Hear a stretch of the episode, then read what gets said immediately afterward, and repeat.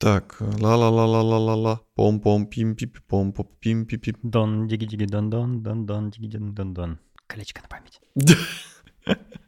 Привет, спасибо, что слушаете этот бонусный выпуск. Он будет сегодня полностью посвящен Half-Life Alyx, и, возможно, в нем будут спойлеры. Мы, конечно, постараемся без спойлеров, но гарантировать не можем. Поэтому, если вы собираетесь играть в эту игру и боитесь спойлеров, то пропустите этот бонус и послушайте следующий выпуск, который выйдет по расписанию. Да. Вот. Мы сегодня без всяких официальных приветствий и без э, перебивок, потому что этот бонус, как мы обещали, он будет максимально небрежным. Я знаю, какая нужна перебивка.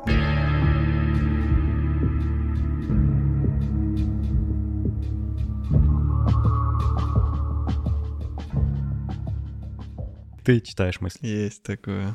Мы очень много лет не теряли надежды, что Valve однажды все-таки выпустит какую-нибудь игру во вселенной Half-Life. 23 числа, 23 марта этого года это все-таки случилось. Мы об этом знали не- немножко заранее, потому что они анонс сделали. Ну, это было очень неожиданно. Это было Я супер неожиданно. Офигел. Полностью с тобой согласен. Я тоже офигел, но в то же время я был так сильно рад, э, потому что я фанат серии Half-Life, я очень люблю игры, все, и, и первую, и вторую, и оба эпизода. И даже э, 2D-платформер про Гордона, помнишь, был такая, была такая флеш-игрушка двухмерная, Нет, не помню. где Гордон прыгал там по платформочкам. В общем, я во все играл, все, что бывает. И был в анонсе один такой нюанс интересный. Valve объявила, что игра будет для виртуальной реальности. Я обрадовался, потому что на момент анонса у меня уже была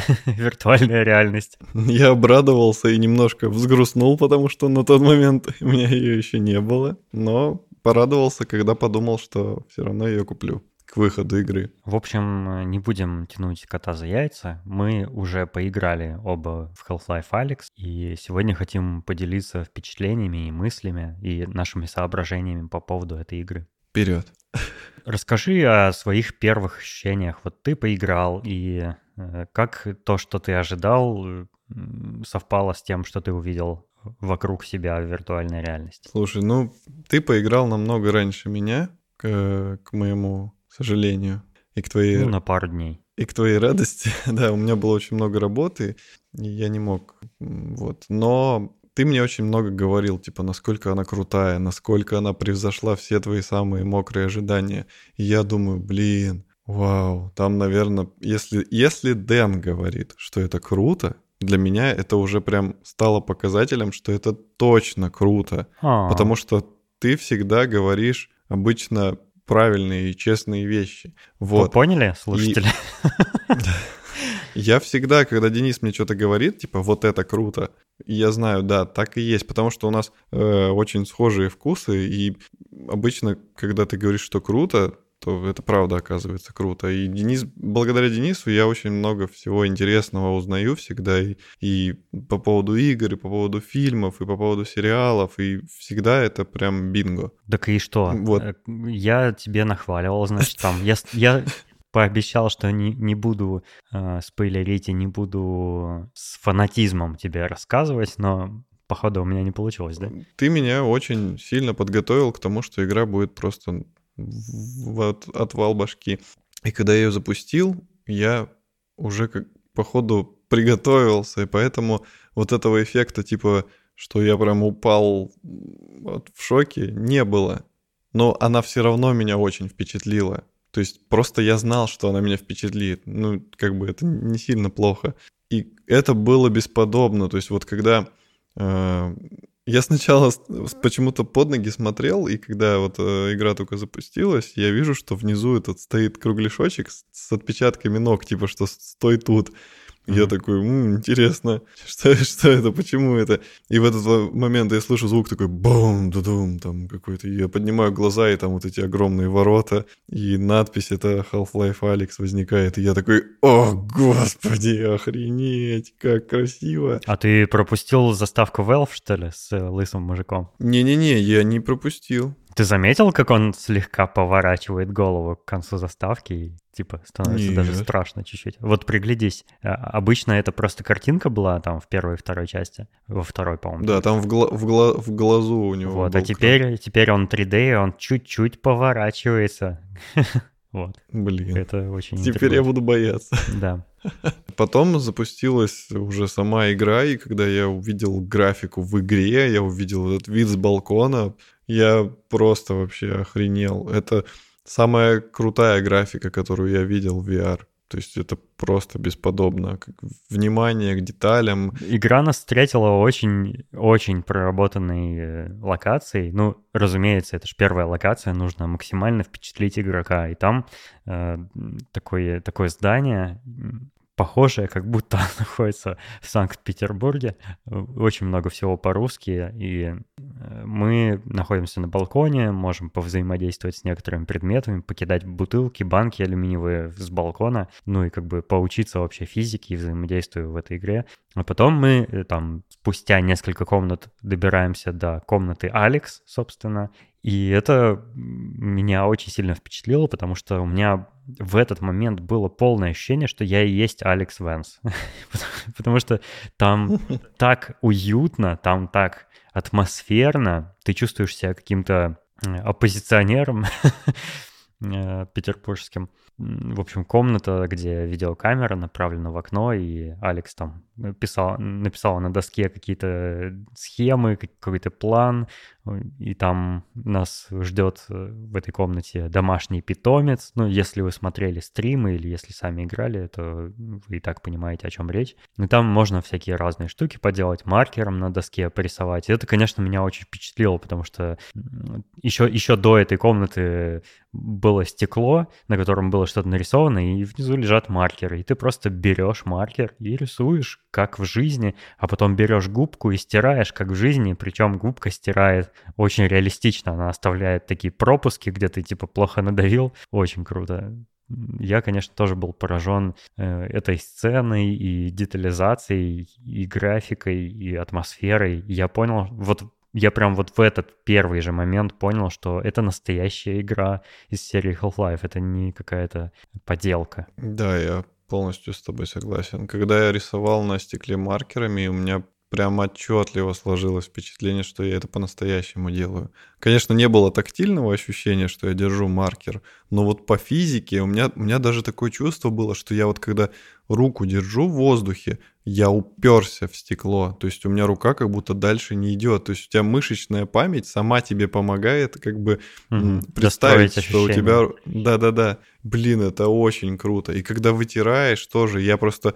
У нас в офисе точно такая же доска, на которой можно маркерами писать. Я сегодня буквально провел эксперимент, и все то же самое сделал, и это, ну, это настолько близко к настоящему, что просто ну, я в шоке. Играть в Half-Life Alyx необычно, на мой взгляд, потому что теперь ты находишься внутри самой игры, и все происходит вокруг тебя, и это, конечно, опыт, который сложно как-то описать словами и передать. Э, если вы сами не можете попробовать эту игру конкретно Алекс в VR, то, ну, как бы описывать смысла это нет. Просто, ну, совсем, совсем другие ощущения. Э, степень погружения в Алекс невероятная, потому что и и сценарно, и геймплейно, и кинематографически все завязано на, на усиление этого эффекта. Например, вот в первой сцене, когда на балконе, и шатаешься по коридорам какого-то заброшенного здания, ты в один момент выходишь на другой балкон, и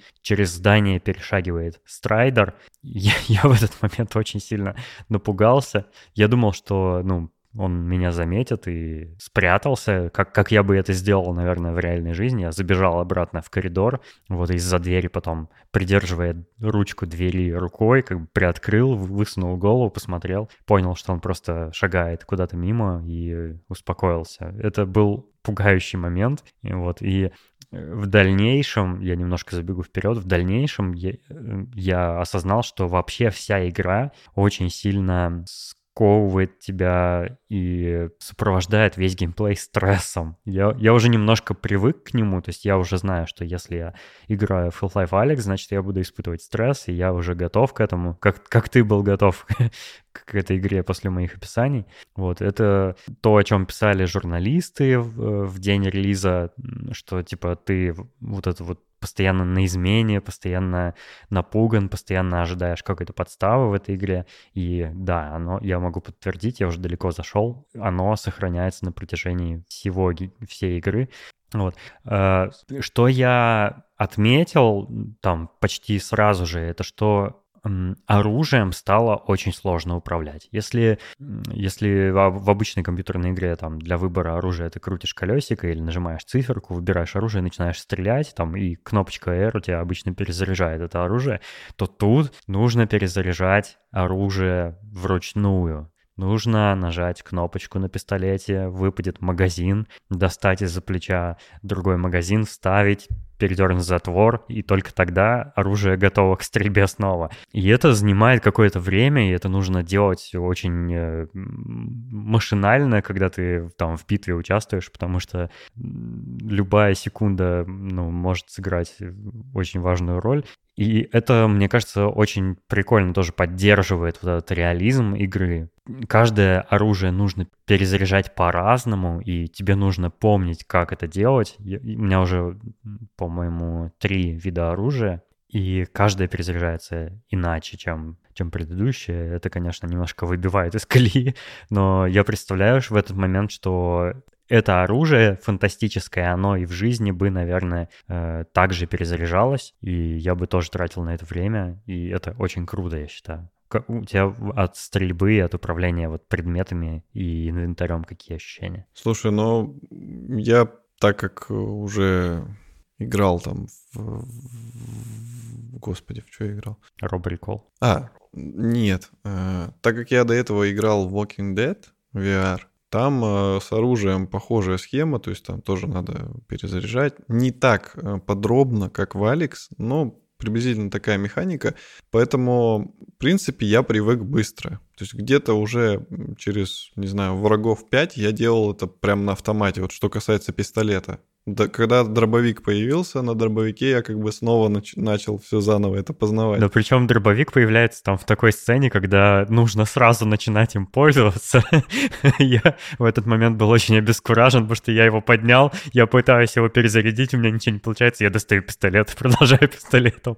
Не, у меня, у меня вообще в этом моменте было очень эпично. Я, я понимал, что сейчас выбегут враги, и он мне, как бы тебе игра учит, как перезаряжать дробовик, ты его там перезаряжаешь, и я так понял, что, ну, типа, пока ты его не перезарядишь, они не выбегут. Потому что я очень долго... У меня выбежали, да. да. Не знаю, по-моему, ну, нет. Зна- значит, я не сильно затягивал с этим. Видимо, у тебя получилось быстро. Ну, короче, смысл был в том, что я, я, я его зарядил, и там, по-моему, то ли два патрона было, то ли что. И в этот момент они выбегают, а я стою не в, не в том месте, где по-хорошему надо бы стоять, и они все трое прям ко мне подбегают, я пугаюсь. У меня кончаются патроны, потому что я не могу в них попасть, потому что они очень близко ко мне. Я начинаю вспоминать, как доставать пистолет, достаю пистолет, а у меня там, оказывается, патронов нет. И я такой, а, что делать? И они меня, и они меня убили. И я в этот момент просто настолько сильно стрессовал, что у меня реально, можно сказать, из рук все валилось. Но только в игре все валилось из рук. И поэтому я только, наверное, со второго или с третьего даже раза вот этот момент прошел, потому что очень быстро нужно принимать решения, очень быстро нужно все это перезаряжать, еще успевать как-то попадать им в голову. Это очень напряженная игра. И таких моментов много. Я после пары таких сцен, когда вот меня застали врасплох с оружием, я стал после каждой битвы перезаряжать все оружие, чтобы в следующий раз быть полностью наготове. Вот это такая игра, где нужно, ну, как, как в жизни, допустим, если ты знаешь, что ты идешь куда-то в неизвестность, лучше приготовиться к этой неизвестности. Вот я теперь всегда так делаю, потому что, блин, фиг знает, что случится. Еще я иногда из одной сцены в другую тащу с собой несколько гранат на всякий случай, если они там пригодятся, и чаще всего так и бывает. Ну, кстати, э, тут тоже есть такой подвох, что точнее, не подвох, а реализм, скажем так. Я тоже думал, типа, вот, сейчас, типа, снова будет битва, перезаряжу все оружие. В обычной игре как? Ты просто жмешь перезарядить, и у тебя те патроны, которые, допустим, осталось в обойме три патрона, они автоматически все равно переносятся в твой боекомплект. А ты просто вставляешь полную обойму. А тут, если ты обойму выкинул с тремя патронами, то она падает на землю, ты ее можешь снова засунуть в пистолет, но такого, что типа эти три патрона переложить обратно в инвентарь, ты уже не можешь. Да, в И инвентаре... я такой типа, упс. В инвентаре можно хранить только целые обоим, ну, целые магазины, и я иногда на распутье таком, типа, мне дострелять мой текущий магазин, либо перезарядить, чтобы был полный уже, и чаще всего я перезаряжаю, чтобы был полный. Но если осталось там меньше половины, я перезаряжаю, типа, фиг с ними. Вообще, мне очень понравился интерф... как устроен интерфейс, э, что не особо нужно запариваться над ним. Он очень какой-то такой интуитивный, мне кажется, очень удачно Valve удалось сделать интерфейс для VR-игры. Э, Если вы смотрели стримы с этой игрой, что мы, конечно, не советуем, мы советуем самим пробовать, э, вы, возможно, видели на экране там отображение здоровья, там какой-то смолы, э, каких-то еще штук, э, но игра отображает такой, ну, поверх экрана интерфейс только на мониторе во время игры. В самой игре в виртуальной реальности вы не видите никакого интерфейса. У вас, правда, есть гравит-перчатки, которые показывают здоровье, количество патронов для текущего выбранного оружия и, собственно, текущее оружие. Э, В, руке у вас пистолет, и на самом э, пистолете или там дробовике или на чем-то еще отображается, э, сколько патронов в магазине, есть ли патрон в стволе, и или, или, например, если его нет, вы там передергиваете затвор, и он, э, патрон заходит в ствол. Это очень прик... Это же ствол называется, вот то место, откуда патрон, куда патрон кладется. Перед выстрелом. Ну да, Э, И это очень прикольно, это очень наглядно. Там похожий интерфейс, как у нас в чате говорили, уже был, например, в игре Dead Space. Там э, вид от третьего лица был, и у персонажа на позвоночнике, на его костюме отображался э, уровень его здоровья, а на самом оружии отображался там, количество боеприпасов. Но здесь, конечно, это очень, очень интуитивно, и э, ты, конечно, просто машинально смотришь, берешь, смотришь на пистолет и видишь, сколько у тебя осталось э, патронов. Это очень удобно, и ничто э, висящее как бы поверх изображения не выбивает тебя из вот этой атмосферы, м, из погружения ну, в действие. Это очень прикольно. Мне еще понравилось, конечно, вот ты, э, ты мне уже говорил про перчатки, как они проработаны. Меня впервые перчатки в VR-игре впечатлили, когда я попробовал игру Vader Immortal на Oculus. Э, Но тут, мне кажется, вообще новый уровень какой-то, потому что э, перчатки Расселы, как персонаж Рассел их называет, изобретатель этих перч- перчаток, у них там есть, например, три маленьких дисплейчика, которые показывают сердечки, твое здоровье. И на каждом из этих дисплейчиков есть пленочка. Ты, ты заметил пленочка с пузырями от воздуха? Это так мило. То есть там каждый проводочек видно, куда идет, ты разглядываешь. Я, я первые несколько минут, когда получил перчатки, я просто смотрел, разглядывал, пытался понять, как же они устроены. И, блин, это так интересно. Вообще, э, вот exploring в этой игре очень высок, э, как никогда в, в серии Half-Life, э, потому что хочется все потрогать, все рассмотреть, э, понять, как все устроено. И это замечательно, потому что для VR вообще игр это очень важно. Вот этот exploring, он- он помогает тебе еще дополнительно погрузиться в игру, понять, что это все настоящее, ну, якобы. Ну и еще здесь эксплоринг важен в плане того, что ты находишь э, э, в таких местах, в неожиданных, ты можешь найти что-то полезное для себя. Вот, например, я в одном месте шел, и там был очень высокий стеллаж. На стеллаже где-то прям глубоко стоял ящик, я до него никак не мог дотянуться. Еще почему-то я, когда на него перчатку направлял, чтобы гравиперчаткой его оттуда выхватить, у меня не получалось. И я просто взял и прям начал прыгать чтобы дотянуться, именно рукой взять это со стеллажа ящик. И, и у меня получилось, я подпрыгнул, схватил его, и в этом ящике оказались там то ли патроны, то ли это смола. И таких мест очень много, я обыскиваю просто все. Вот что, что, что можно открыть, там какие-то ведра, ящики, коробочки. Там еще я увидел коробку, и я вспомнил, что в оригинальных Half-Life, ну, в предыдущих, там же всегда коробку, если разобьешь, то там обычно что-то лежит. Я думаю, блин, а как ее разбить? Патроны жалко, монтировки у меня нет. И я такой думаю, ну, надо, наверное, ее шмякнуть хорошенько. Точно, я взял и пол сильно-сильно грохнул, и все, она разбилась, и там внутри тоже оказались какие-то плюшки. Ну да, это, это очень прикольно. То это есть... ящик с боеприпасами, и в Стиме даже есть специальная ачивка для тех, кто догадался его таким образом разбить. Да, я тоже, я тоже обыскиваю во всех локациях все уголки. Иногда бывает просто такой угол какой-нибудь неприметный, в тени далекий, и если ты в него зайдешь, там лежит какая-нибудь полезная штука. Я тоже прошариваю вообще все, наверное, поэтому у меня уже столько часов наиграно, а я еще не прошел игру. Вот, но мне нравится как бы все достать отовсюду, где только возможно. И да, ты прав, не все ящики почему-то можно играть перчатками э, притянуть к себе. И я, э, дверцы шкафов не всем открываются. Некоторые, некоторые можно перчатками оторвать, а некоторые приходится прям за ручки самостоятельно открывать там какие-нибудь стиральные машины, унитазы, крышки можно поднимать там и так далее. И мусорные вот эти ведра, которые с крышечкой, такие офисные для бумаг, крышечку можно отдельно снять, и там, возможно, что-нибудь лежит. А еще иногда коробка лежит, э, на вид такая пустая, ты ее поднимаешь, а оказывается, что она лежит вверх ногами, и под ней что-то есть.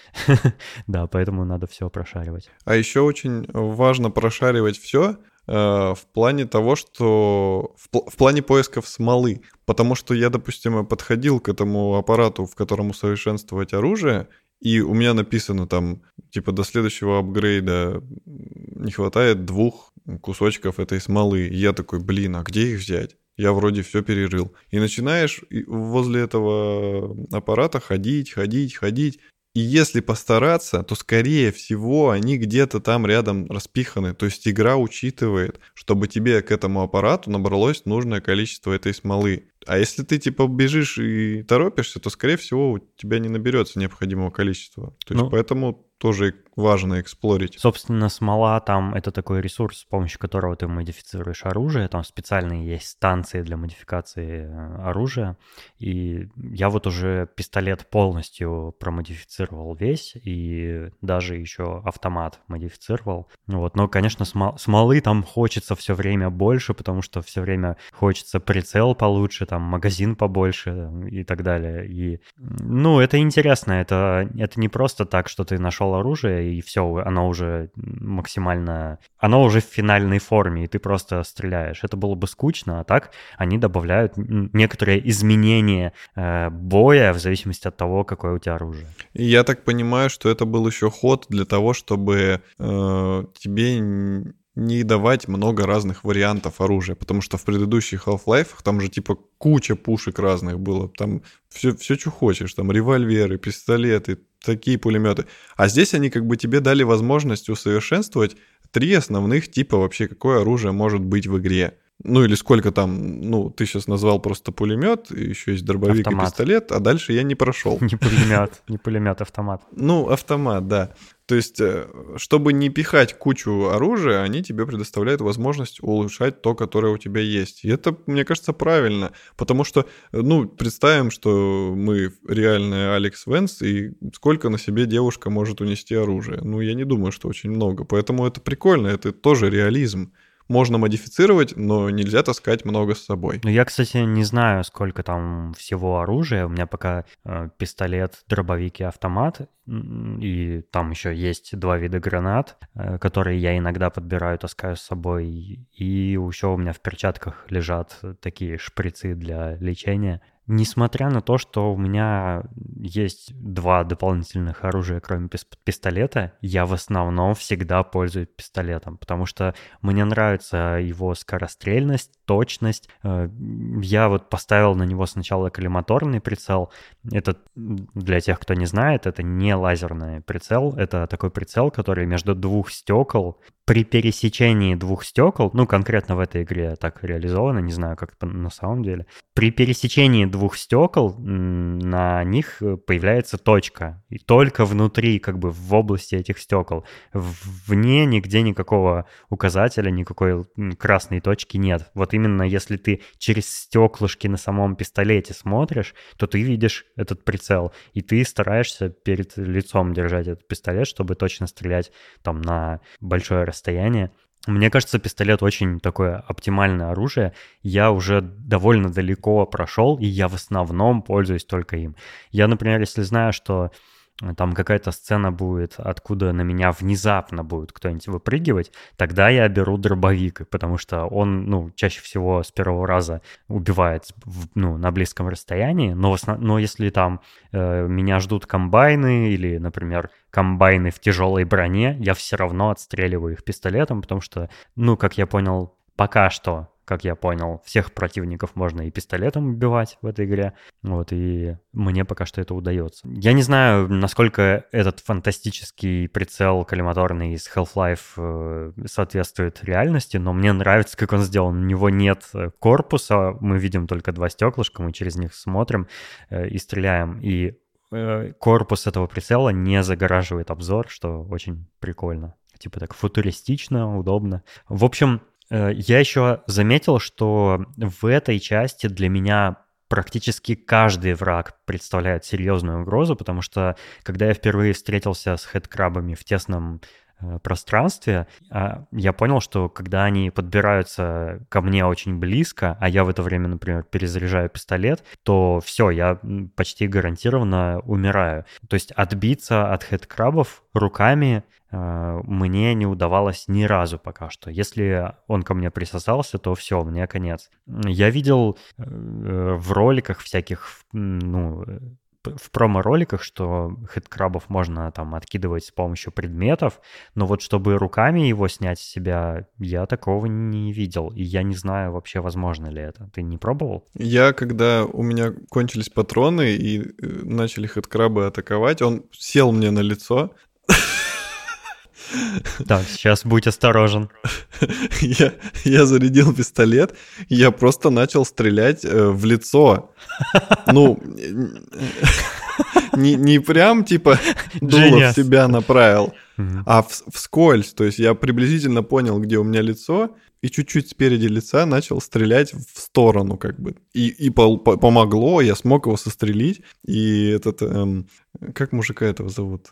Который с ней на связи. Рассел. И Рассел мне говорит такой, типа, фу, он был у тебя на лице.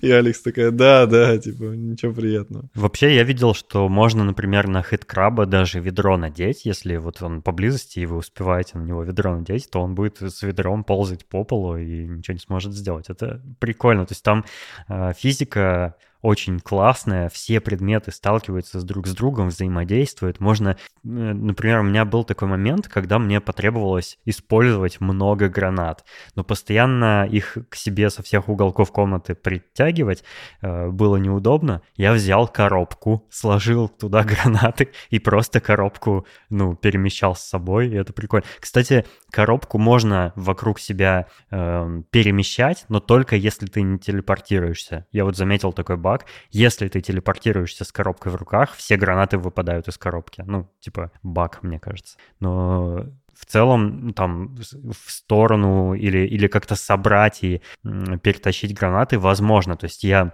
брал коробку, ставил, складывал гранаты, перемещал ее просто руками, потом телепортировался, потом снова руками перемещал, и вот так, ну, пока я все эти гранаты, там, несколько десятков не перетащил в другое место. Ну, хотя бы так, это все равно интересно, и это возможно. Когда я начал встречать более, там, более серьезных врагов, чем хедкрабы, ну, я не говорю про зомбаков вот этих с, хедкраб, с хедкрабами на голове, потому что, ну, очевидно, что они самые э, лоховские враги. То есть хедкраб сам по себе даже опаснее, потому что он может прыгать и быстро ползать по всем поверхностям.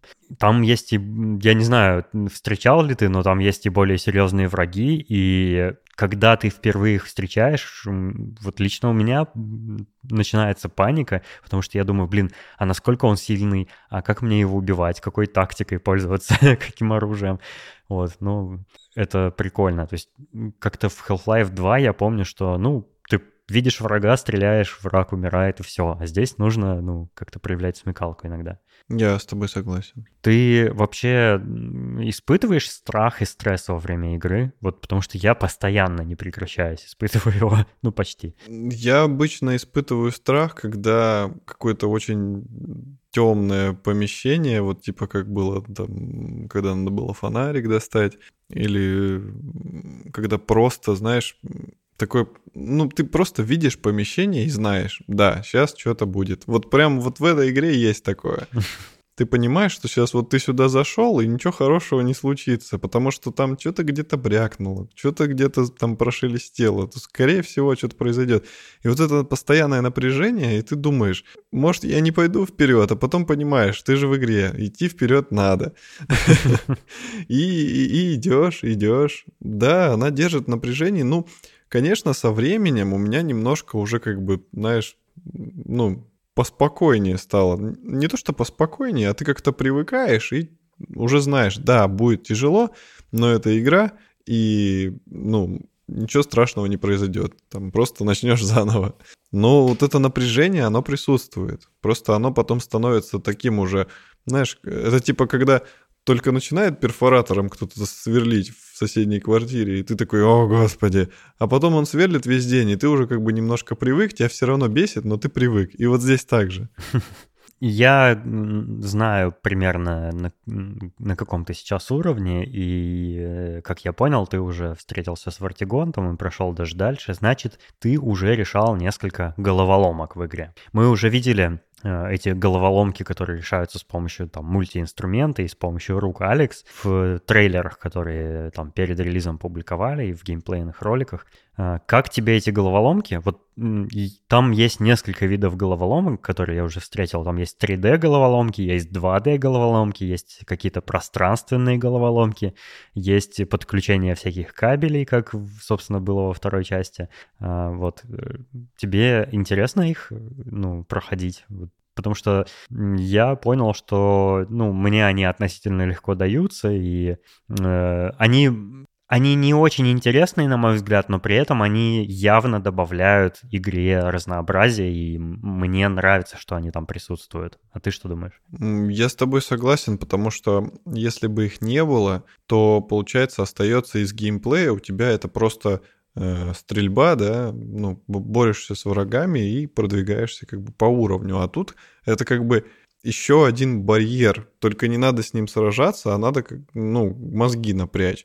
Э, кстати, вот, э, которая головоломка перед входом в убежище Вартигонта этого, где надо было кнопочки нажимать, я сначала не дотренькал, я стоял и тыкал их, тыкал, тыкал, тыкал.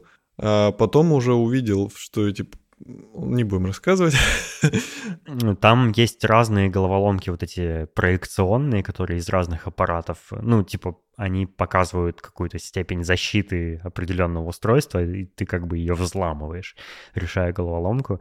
И там есть, например, головоломки, открывающие специальные контейнеры с боеприпасами, есть головоломки, открывающие вот этот аппарат для модификации оружия, э, есть э, головоломки, обезвреживающие мины комбайнов, и они все разные, это прикольно. Мне, мне нравится еще, что с ходом игры эти головоломки становятся сложнее. То есть ты, э, решая их, как бы уже привыкаешь, приноравливаешься, а потом бах, и внезапно оказывается, что очередная головоломка, которую ты решаешь, она сложнее стала, и te, ну, тебе нужно уже заново ей обучаться, и это круто, это держит в тонусе. И не, тебе не успевает наскучить это. Хотя все равно они как бы легкие довольно. Ты просто умный. Э, я заметил, что в этой игре, ну вот из минусов, что я могу сказать, не все локации так детально проработаны, как вот те, что мы описали, как там первая локация, как убежище вот этого вартигонта с повреждением мозга. Э, не все они такие. Есть локации, которые, очевидно, ты ну, проходишь э, там бегом, очень быстро телепортируешься и туда-сюда бегаешь, как бы тебе э, не до того, чтобы там разглядывать какие-то детали. Я это понимаю, но при этом я немножко расстроился, что я это заметил, что, что есть локации, которые очень скудно проработаны, которые вот такие типа проходные, которые ты пробегаешь. Например, э, такие сцены, где ты отстреливаешься от комбайнов, часто наименее проработанные. Там есть какие-то основные объекты, там есть там машина какая-нибудь стоит, Волга старая, ты можешь открыть дверь, найти там смолу или патроны, там есть какие-то ящики мусорные, из которых иногда выпрыгивают хедкрабы, но при этом, конечно, не столько там деталей, не столько возможностей взаимодействия, как в какой-нибудь ключевой локации, где, э, ну, разработчик знает, что игрок точно проведет больше времени, чем обычно. Слушай, ну, я, кстати, пока вот сколько я прошел, я не находил, ну, по крайней мере, не замечал таких локаций, где я бы, знаешь, был недоволен. Они все для меня очень проработаны, и я, я точно так же, как ты, хожу и заглядываю в каждый угол. Э, такой локации не было еще, которая меня расстроила. Наверное, я просто еще мало прошел. Ну, есть какие-то там коридоры, комнаты, вот ты просто идешь, и там просто валяются коробки какие-нибудь, а так, чтобы там была маркерная доска или питомец какой-нибудь, или там что-нибудь, знаешь, откуда-нибудь что-нибудь нажать, достать, обычно такого нет. Ну, Денисон, так и в жизни так же. Ты вон по Новосибирску пройди. Ну, справедливо, справедливо. Ну, конечно, наверное, э, чтобы все локации сделать такими детализированными, нужно столько времени и ресурсов, сколько ни у одной компании нет, даже у Valve. Ну, нет, я не то чтобы недоволен какими-то локациями, просто это заметил, и, ну, если бы я этого не заметил, мне кажется, мне было бы лучше. Что говорят об этой игре другие люди, ты в курсе? Нет.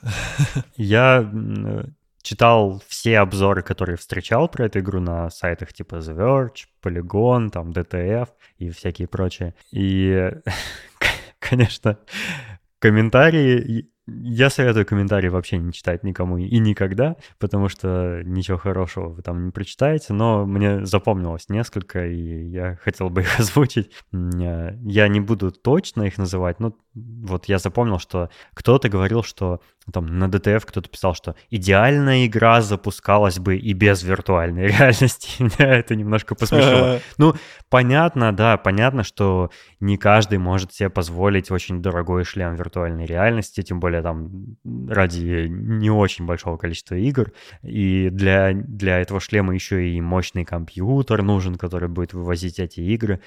Это понятно, но при этом э, там далее обвинять разработчиков в том, что вот он такой козел и лишил его игры, которую он непременно должен был получить, типа у него как будто право есть на эту игру. Э, ну, это смешно и глупо, на мой взгляд. Ну, да, если бы у меня не было виртуальной реальности, я бы, наверное, тоже немного обиделся, но я бы стремился, не знаю, накопить денег и все-таки поиграть. Это, это это как раз та игра, ради которой вообще шлем виртуальной реальности стоит купить.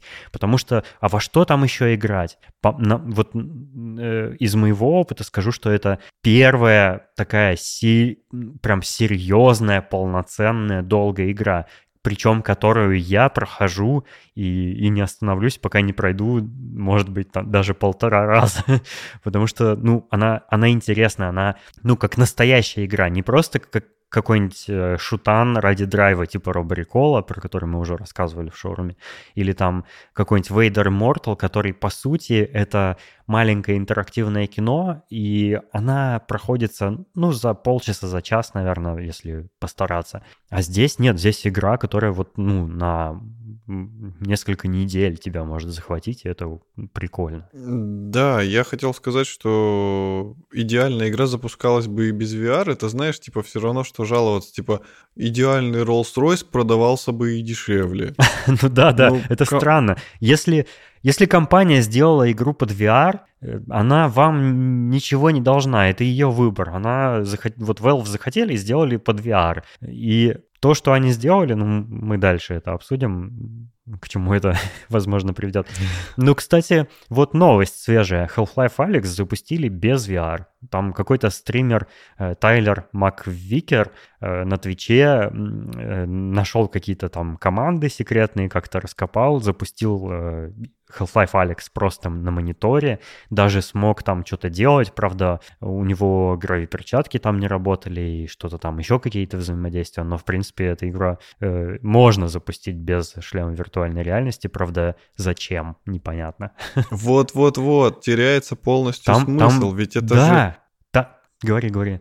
Это же, это же игра, смысл в том, что это эффект погружения. Если ты включишь ее на компьютере, она тебе может даже и не понравиться. Вот в чем фишка-то. Эта игра должна быть в VR. Я считаю, что Valve очень круто поступили, потому что все очень долго ждали Half-Life. И все думали, ну когда, ну когда, ну когда, ну когда. Даже если бы сделали Half-Life 3, и он бы был просто игрушка для компа, то я уверен, что нашлись бы люди, которые сказали, о, ну это уже не то, это уже было, уже так неинтересно, надо было вот так сделать. А тут они просто, они сделали шаг э, в развитии, они, фу ты, господи, они, они шагнули на новую ступень развития игр. То есть они показали, вот оно будущее, ребята, вот, можно делать полноценные VR-игры долгие, с офигенной графикой, с офигенным сюжетом, с офигенным эффектом погружения. Вот оно будущее. Все. Эпоха игр, которые были просто на ПК, на мониторе, она уходит. И как в свое время первая Half-Life была шедевром, и все просто обалдели, что такое может быть. Сейчас Half-Life Alex снова, они снова выстрелили, они снова показали, как надо делать. Вот это тирада. Моя школа. Совершенно согласен, я тоже именно так и считаю. Вот в догонку там еще были такие комментарии, как интерактивное кино не более. Ну, очевидно, это написал человек, который вообще не пробовал в это играть. Или там был такой комментарий. И Sony Boy соснули, и Билли Boy соснули, и бояре средней руки соснули, и обладатели тесных квартир соснули. Идеальная игра, мое уважение, Вольво. Я, конечно, вообще а, просто упал от этого комментария из-за того, что он смешной. Но э, Sony Boy имеется в виду владельца PlayStation, Билли Бой, видимо, владельцы Xbox. Бояре средней руки — это, видимо, ПК-бояре, то есть э, игроки на ПК, у которых э, такие средние компьютеры. Э, ну, обладатель тесных квартир, видимо, потому что этой игре нужно, ну, нужен размах в пространстве, чтобы полноценно в нее играть. Кстати, этот человек, который, вот человек, который написал этот комментарий, он тоже, очевидно, не играл в Half-Life Alex, потому что, во-первых, я удивился, что на моей довольно старенькой уже видеокарте GTX 1080 эта игра на ультра настройках вообще не тормозит, причем выдает очень высокий FPS. Я когда включил ультра настройки уже будучи в игре, перезагрузил игру и вроде как они ну, применились, игра меня предупредила, что вы играете на самых высоких настройках, поэтому производительность может, ну, типа, снизиться и повлиять на игровой процесс. Но она не снизилась. Ну, по, по ощущениям ощущениям, мой компьютер вообще не напрягается, потому что я ни разу не видел падения FPS, я ни разу не видел никаких визуальных глюков, э, то есть абсолютно вообще летает. И э, я читал, что движок как-то очень хитро и хорошо оптимизировали, так что он запускается на средненьких компьютерах и вполне себе там многие-многие компьютеры будут эту игру тянуть. Это очень круто. Ну, кстати, у меня на компьютере, э, у меня чуть у меня послабее компьютер по всем характеристикам, кроме видеокарты, а видеокарта, наоборот, лучше, чем у тебя. И у меня тоже вылезло такое предупреждение. Я даже немножко расстроился, потому что я решил, что, блин, вот, вот и настал этот момент. Я думаю, ну все, сейчас, сейчас все пойдет по бороде. И когда я запустил игру, я думаю, нет, я все равно включу ультру, меня не волнует. Я включил ультру, и все было отлично, все было шикарно. Было два момента. А, в первый день, когда я играл, в каком-то моменте чуть-чуть э, просели FPS, и все. Больше ничего не происходило. Вот я играл после этого еще там день или два, и никаких инцидентов больше не случалось. Но это, скорее всего, было из-за этого самого bottleneck из-за того, что у тебя процессор слабый, а видеокарта мощная, и вот то же самое, что мы с тобой во время игры в Red Dead Redemption Online наблюдали. Она, она очень хорошо идет на среднем железе, насколько я могу судить, и это здорово. А насчет того, что соснули обладатели тесных квартир, это тоже неправда, потому что в эту игру можно играть в разных режимах, там есть настройки соответствующие, и в принципе, э, на, ну там вообще взаимодействие и передвижение, и перемещение сделано таким образом, что ты можешь вообще все время на месте стоять, можешь даже э, сесть в кресло и играть в кресле. Поэтому обладатели тесных квартир могут наслаждаться этой игрой вполне. Э, кстати, насчет управления. Э, там есть, э, не, там есть, по-моему, вообще все вообразимые режимы перемещения и передвижения, те, которые мы уже ранее встречали в VR-играх. То есть там можно телепортироваться, при этом телепортирование там прикольнее реализовано, чем во многих играх, которые я видел. Там происходит не моментальное, вот мгновенное перескакивание из точки в точку, а такое небольшое как бы ну, скольжение. Ты как будто бы немножко анимированно перемещаешься, и это помогает очень сильно, потому что ты не теряешься в пространстве, ты видишь, что ну, из, из этой точки ты в эту переместился, и мне это очень нравится. При этом там можно ходить и просто джойстиком прям, прям ходить, как, как с клавиатуры вы бы ходили. И я так играть не смог, я попробовал, у меня, у меня голова кружиться начала, то есть вестибулярный вестибулярный аппарат ну, сопротивляется э, зрению. А, при этом, мне кажется, вот это инновационное телепортирование в Алекс, оно великолепное. Я играю на нем только, но я очень активно использую э, вращение вокруг своей оси э, правым джойстиком. Левым я хожу, правым я вращаюсь, э, потому что я, ну, иногда запутываюсь в проводе от Oculus. Я решил, что я буду перемещаться джойстиком, а, ну, в каких-то моментах, где нужно, стоя на месте, там, с чем-то взаимодействовать, там я уже буду вращаться сам физически. Вот, и это очень удобно оказалось, на мой взгляд. Ты, ты как играешь? У меня большой опыт э, вращение и пропускание шнура под ногами после роборекол, поэтому я научился через него перешагивать. Но у меня есть интересная особенность. Я заметил, что по ходу игры я всегда вращаюсь только вправо. Вот почему? Всегда. Не знаю, наверное, потому что я правша. Потому что я вот играю, играю, перешагиваю через шнур, когда мне надо повернуться. А по окончанию игры я вижу, что шнур сложился в, в колечке именно в правую сторону. У меня, кстати, тоже это в колечке одной... складывается, я заметил. Это, с одной стороны, удобно, потому что я сразу беру это как бы колечко и со шлемом убираю в коробку. То есть я уже смотал шнур. Но с другой стороны, как бы у него длина уменьшается. Это не очень удобно. Я сегодня немножечко обсудил э, эту игру, так буквально пару фраз с Сережей Королем, и он читал, видимо, сайт DTF, он там прочитал, эм, цитирую, на DTF также писали, что они сняли с себя огром... ну, они имеются в виду Valve, сняли с себя огромное напряжение э, необходимости выпустить продолжение Half-Life 2 и вышли из него элегантно, не сюжетно, а технологически.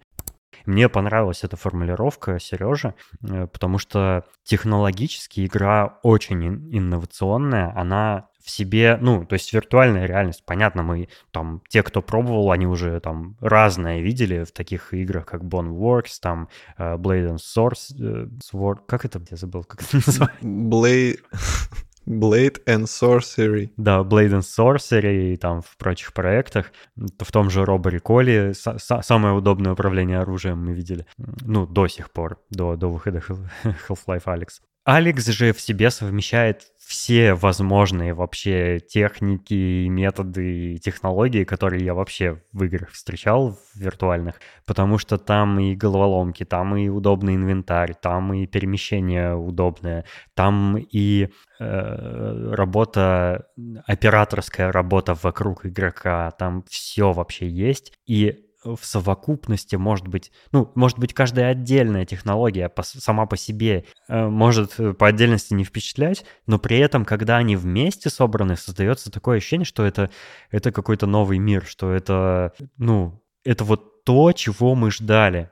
Все это сочетание технологий, оно эм, в сумме дало ту игру, какую мы ну, могли себе представлять в виртуальной реальности. То есть э, Вот если вы там не пробовали виртуальной реальности, и вы думаете, что будут какие-то красоты, которые в реальной жизни невозможны, там можно совсем взаимодействовать, там все как в жизни, и, и там очень интересно, и вы погружаетесь в это во все, и вот там в каких-то фильмах вы что-то такое видели, и вот этот 3D-хакинг устройств, вот, то есть все, что мы в кино видели, это и есть Half-Life Alex. Там все это есть. И это именно та игра, которую можно себе нафантазировать в голове. То есть это тот проект, который... Вот это оно, чуваки. Короче, слушатели, это оно.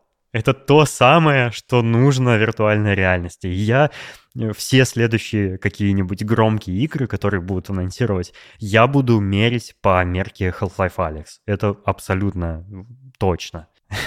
Я полностью с тобой согласен. Запротоколировали. Второй раз, уже второй раз эту фразу говорю. Я связался с автором сайта Half-Life Insight, моим знакомым Юрой Цукановым, моим бывшим коллегой. Это человек, который, мне кажется, про Half-Life знает вообще все, потому что он очень много лет занимается этим сайтом, уже точно прошел эту игру, я знаю. У кого, как не у него, э, уточнить некоторые детали и вообще э, прислушаться к нему как к эксперту. А, Юра, привет.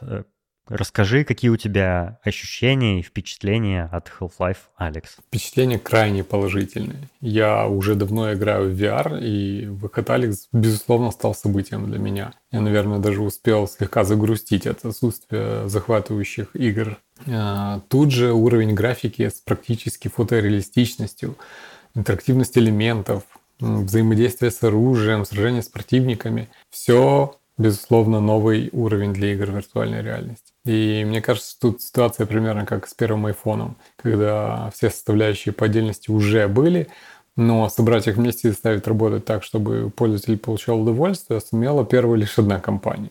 А вот если посмотреть со стороны новой игры во вселенной Half-Life, то это тоже знаковое событие. Во-первых, это первая игра в серии после 12,5 лет ожидания. А во-вторых, это развитие вселенной и невероятный сюжетный твист.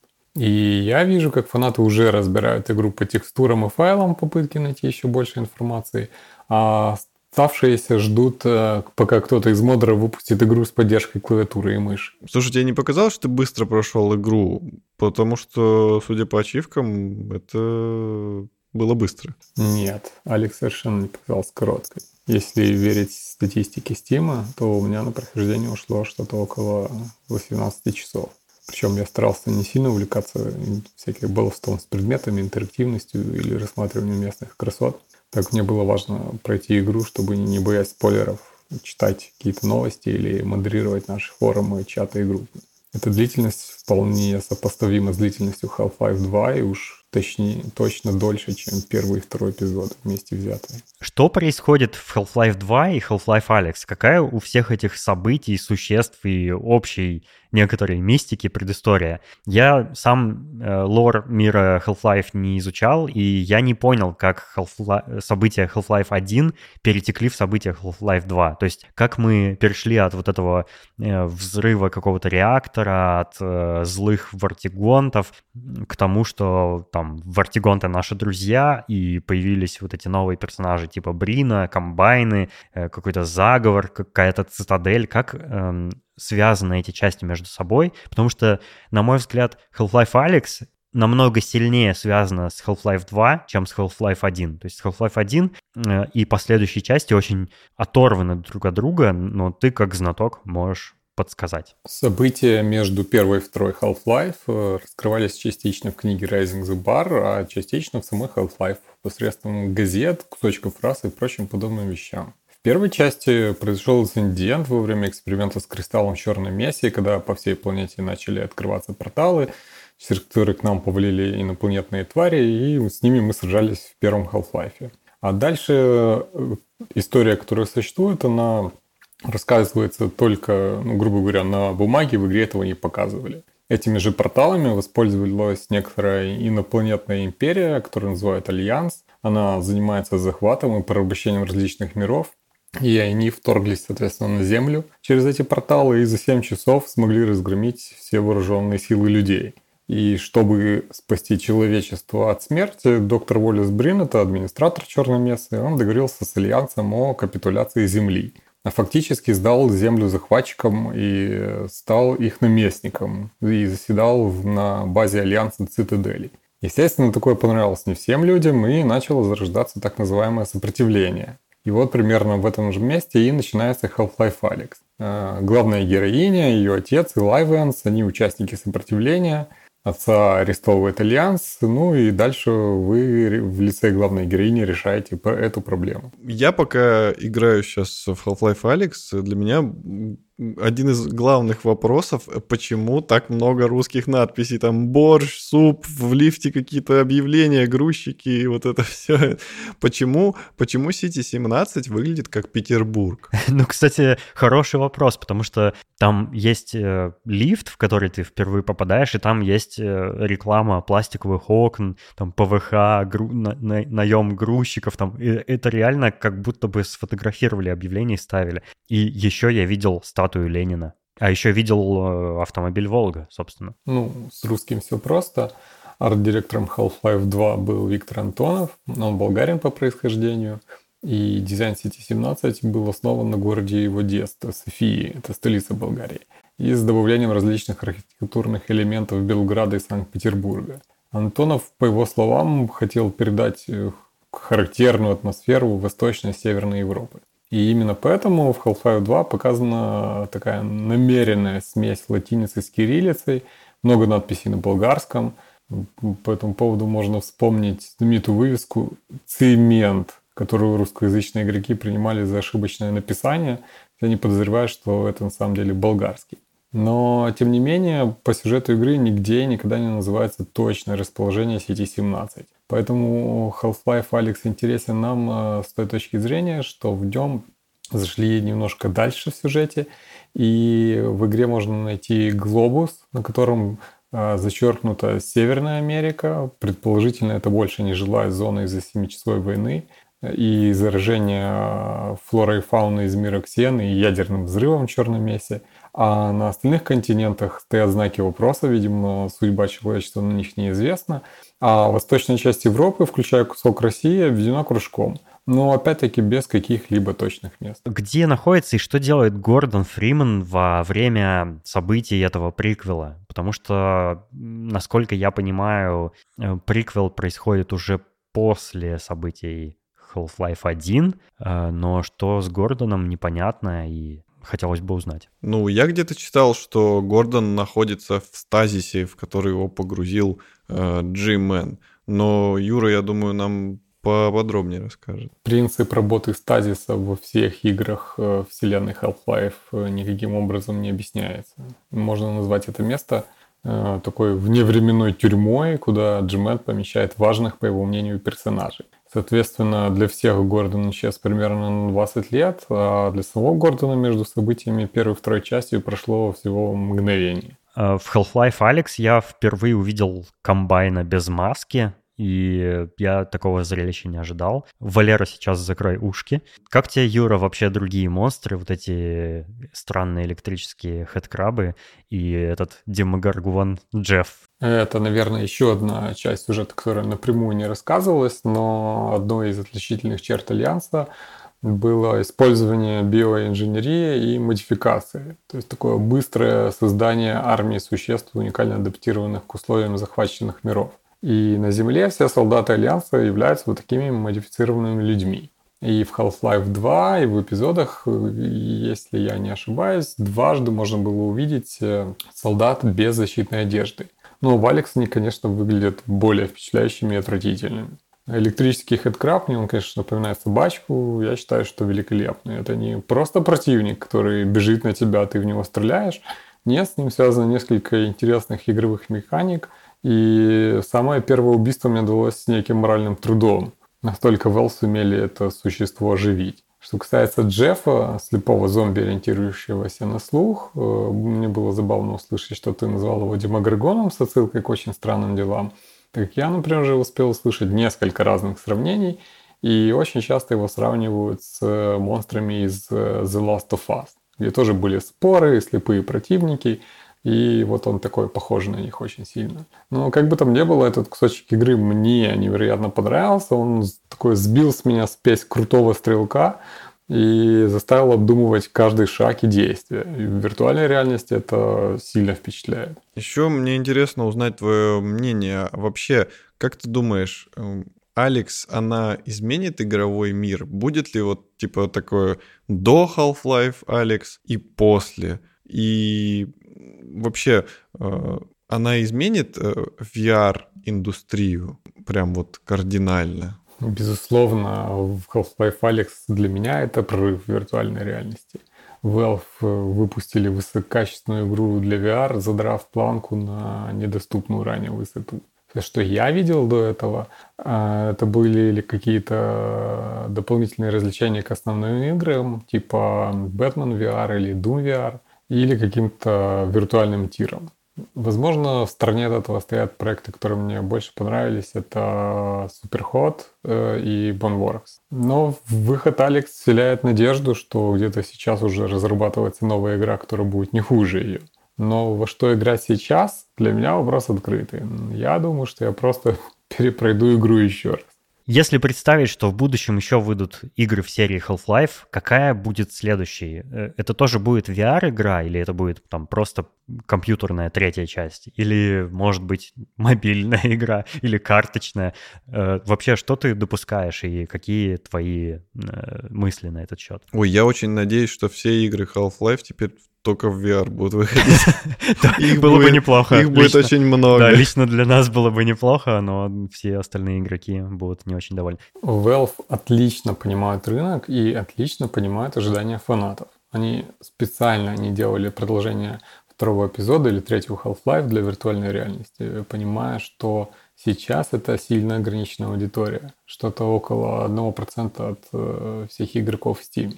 Поэтому они сделали приквел, а не большую номерную часть. И выпускали, с одной стороны, развязал им руки в плане свободы развития сюжета, который слегка забуксовал после заброшенного второго эпизода. А вот с другой стороны показал, что они могут и дальше экспериментировать с подобными необычными форматами, естественно, при условии удержания планки качества игры. Поэтому я думаю, что следующий большой Half-Life будет все-таки традиционной игрой. Но учитывая интерес Гейба Ньюэлла, это основатель компании, к необычному железу и нейрокомпьютерным интерфейсам, то нас могут ждать какие-то эксперименты для адептов таких вещей. Кстати, в первый же день или, или на второй день выхода Алекс э, я посмотрел рейтинги, и они зашкаливающие высокие были на разных сайтах, но я Догадываюсь, что рейтинги могут очень сильно упасть из-за недовольных игроков, как раз вот тех самых, которые пишут комментарии, которые мы выше озвучивали. Э, так же, как, например, произошло с Animal Crossing, про который я в прошлом выпуске рассказывал. Эта игра набрала какой-то невероятно высокий рейтинг, там чуть ли не самый высокий из всех игр Nintendo за всю историю, но при этом пришли игроки, которые были недовольны одной деталью, типа что эм, э, играя на одной консоли, ты не можешь создавать разные острова, а все игроки на этой одной консоли могут только на одном острове жить. Они вот эти были недовольны, пришли на там Metacritic и дико заминусовали, там ставили 0 звезд и все такое. Это, конечно, э, какой-то какой идиотизм. Ну, я ожидаю, что и Алекс может также, типа, могут заминусовать, но при этом сейчас в Стиме отзывы э, звучат как крайне положительные. Юра, большое спасибо за твои ответы. Твое мнение лично для нас очень важно. Ну и надеюсь, э, нашим слушателям тоже было интересно узнать, что думаешь именно ты. Мы в шоу-нотах, конечно же, указали ссылки на сайт Юры Half-Life Insight и посвященные им каналы в Дискорде и Телеграме. Для тех, кому интересно Алекс и другие игры компании Valve, предлагаем вам посетить эти ссылки и узнавать все новости и участвовать в обсуждениях на этих прекрасных ресурсах. Еще интересная вещь, э, то, что Doom как бы продолжал выходить, э, хотя Half-Life в это время как бы отдыхал, был в отпуске. И сейчас так такое как бы совпало, что выходит Doom, который вроде как э, такой же крутой, как э, первый Doom, и все его хвалят, и выходит Half-Life, который все ждали, ну, прям вот больше ничего не ждали, кроме Half-Life. А уже, уже надежду даже успели потерять, а тут на тебе.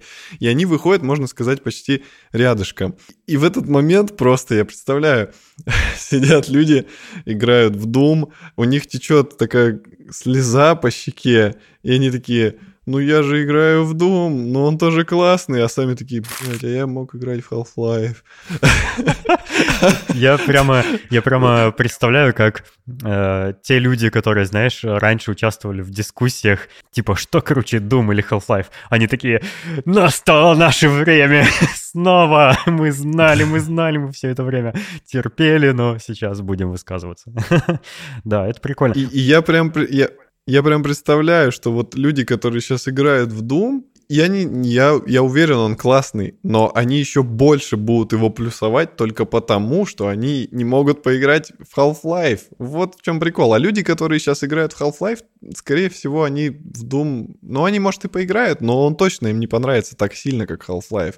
И, и будут вот эти лагеря, и будет вот эта война, все будут ругаться очень сильно, но мы-то все равно будем знать с Денисоном, что Half-Life все равно круче, чем Doom. Да. Э, насчет шлемов виртуальной реальности, кстати, нам с тобой повезло купить Oculus еще по более-менее нормальной цене до всей этой истории с коронавирусом и с экономическим кризисом, который этим коронавирусом подогревается. Я свой Oculus Rift S купил в Новосибирске вообще за что-то там примерно 41 тысячу рублей, а ты купил еще дешевле за 35, но потому что ты заказывал из США с Амазона. И я, конечно, в этот момент завидовал тебе, потому что, ну, не сделал так же. Вот. А какова ситуация сейчас? Я погуглил в Яндекс.Маркете и выяснил, ну, я буду называть цены для Москвы, потому что в Москве часто можно наиболее дешевые найти предложения. Вот Oculus Quest на 64 гига сейчас стоит 64 тысячи рублей. Охренеть, охренеть, блин.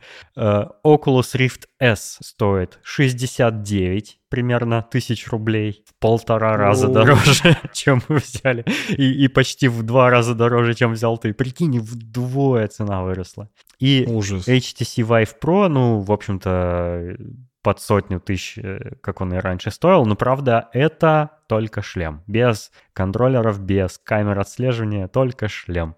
Охренеть. Ну, а про Valve Index мы вообще не Valve будем Index говорить. стоит столько, сколько вообще никто себе не может позволить, так что кроме, кроме каких-то э, Валентинов Петуховых. Да-да-да. Очень-очень безрадостная, конечно, ситуация экономическая с рублем, и я, мне, мне очень как бы грустно за тех, кто теперь не может позволить себе никакой шлем виртуальной реальности купить. Но мой совет, оно того точно стоит. Советую копить. Неважно, когда вы поиграете в эту игру, то есть там сегодня или через полгода, мне кажется, она все равно будет невероятно крутой. Мы, мы с тобой крайне ее советуем, правда же?